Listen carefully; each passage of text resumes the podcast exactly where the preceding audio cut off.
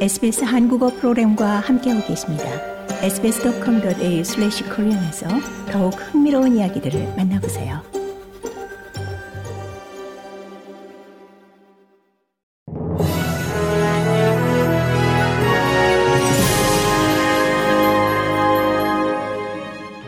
(2023년 10월 17일) 화요일 오후에 SBS 한국어 간추린 주요 뉴스입니다. 거의 200명의 승객들을 실은 호주 정부의 전세기 두 대가 하마스와 이스라엘군이 맞서는 분쟁 지역을 떠나 두바이에 안착했습니다. 리차드 마스 연방부 총리는 탑승객 194명 가운데 96명은 태평양 국가 시민들로 호주가 태평양 지역 시민들에 대한 지원을 제공한 결과라고 설명했습니다. 마스 부총리는 현재로서는 이스라엘을 떠나는 추가적인 항공편이 더 이상 편성되지 않을 것이라고 말했습니다. 그는 이어 이 항공편이 이스라엘을 떠나려는 호주인들의 즉각적인 요구를 충족시킨다고 믿는다며 하지만 앞으로 며칠 동안 비상사태에 대비해 이 지역에 공군 비행기 두 대를 남겨두고 있다라고 밝혔습니다. 연방 상하원에서 이스라엘과 유태인 커뮤니티에 대한 초당적인 지원을 담은 동의안을 채택시킨 지 하루 뒤인 오늘 아미르 마이몬 주호 이스라엘 대사는 캔버라에 위치한 자유당 회의실에서 연설했습니다. 마이몬 대사는 호주의 지원에 대해 감사하며 이스라엘은 자국을 방어하기 위해 최선을 다하고 있다고 밝혔습니다. 이스라엘군은 현재 가자 국경을 따라 자리를 잡은 상태로 하마스를 해체하기 위한 광범위한 캠페인을 할 것이라며 군사훈련을 실시하고 있습니다. 유엔 구호 사업기구의 커뮤니케이션 책임자인 줄리엣 투마 씨는 현재 가자지구로 구호품이 들어오지 않고 있다며 이스라엘에 대해 포위 공격을 중단할 것을 촉구했습니다. 이런 가운데 조 바이든 미국 대통령은 18일인 내일 이스라엘을 방문, 이스라엘의 자위권을 지원할 것으로 알려졌습니다. 지난 주말 실시된 원주민 Voice 국민투표가 부결됐음에도 불구하고 원주민 인구 비율이 높은 투표소에서 찬성표가 더 많았다는 새로운 분석이 나왔습니다.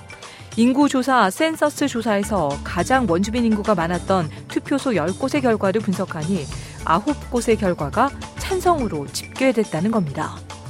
원주민 인구수가 가장 많은 선거구인 퀸즐랜드 와이드베이 지역구 처버구에는 98.88%의 유권자가 원주민 출신이며 이번 국민투표에서 58%가 찬성에 투표했습니다.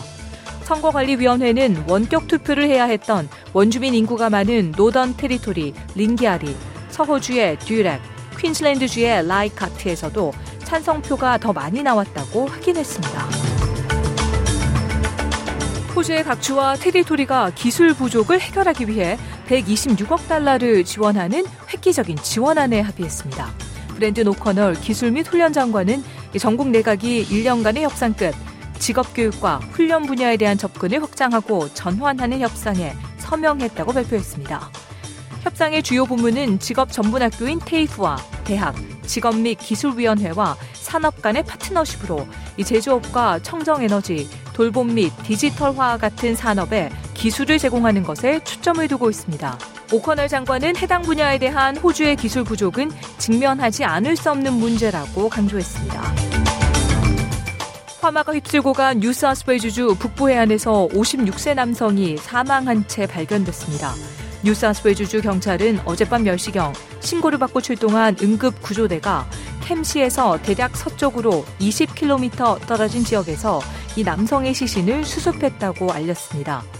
17일 오늘 아침까지 윌리 윌리 로드의 불길은 만 헥타르 이상의 토지를 불태웠으며 여전히 통제 불가능한 상태입니다.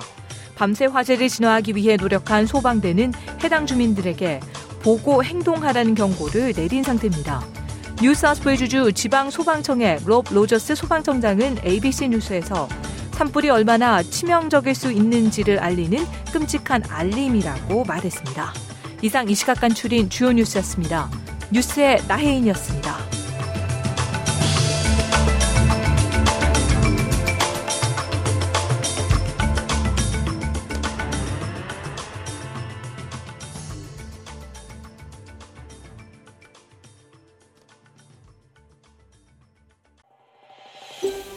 더 많은 이야기가 궁금하신가요?